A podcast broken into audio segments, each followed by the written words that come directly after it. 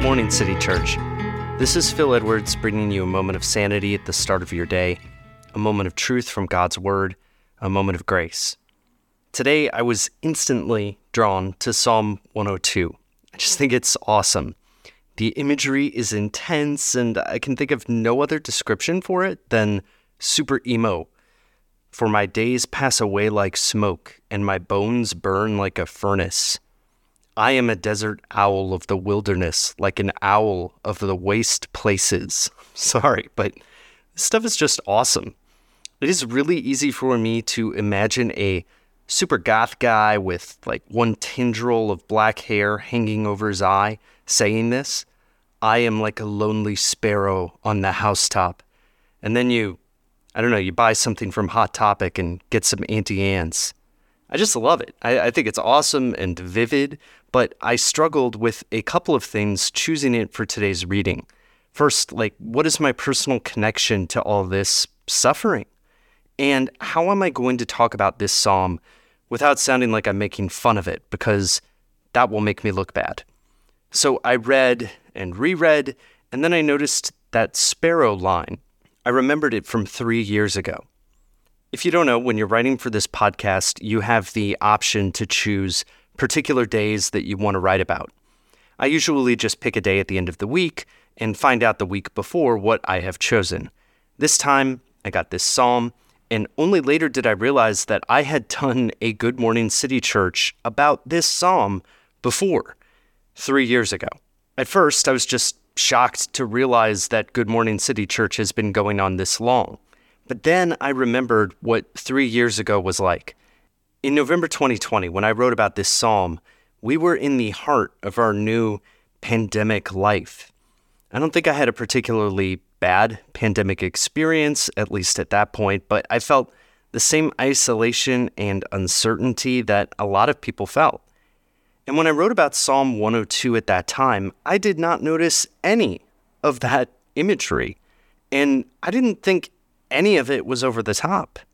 I wrote about how special it felt to be noticed by God. I wrote that God cared for us individually. He did not overlook us.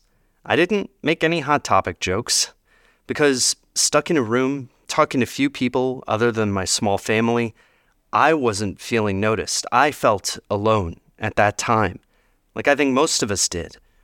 The words I see as overemotional and extreme today were just three years ago perfectly balanced for what I needed to hear. God speaks to us where we are.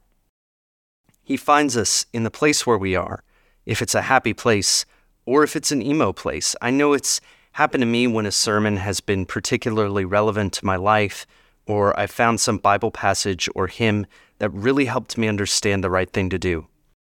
But even when a sermon doesn't connect for me, it, you know, it's about some theme or life phase that I just don't resonate with, I occasionally think to myself, there's probably somebody in this mass of people who really needed this today.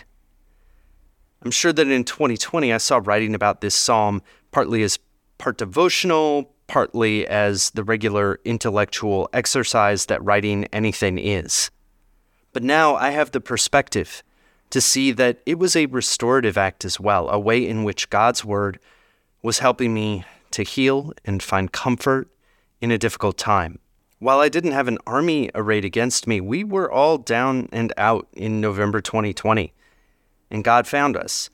This, I think, connects with the end of the psalm as well, when all the black eyeshadow gets washed away. Of old you laid the foundation of the earth and the heavens are the work of your hands.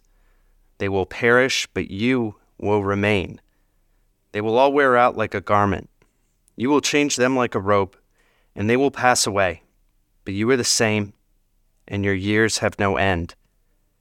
2020 turned to 2021, to 2022, to 2023, and 2024 is just around the corner. Our times change, but Psalm 102 does not.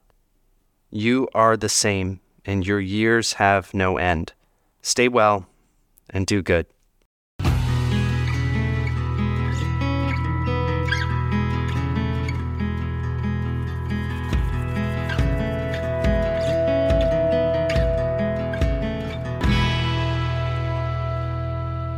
Good Morning City Church is a weekday podcast produced by the staff and members of City Church of Richmond, located in Richmond, Virginia.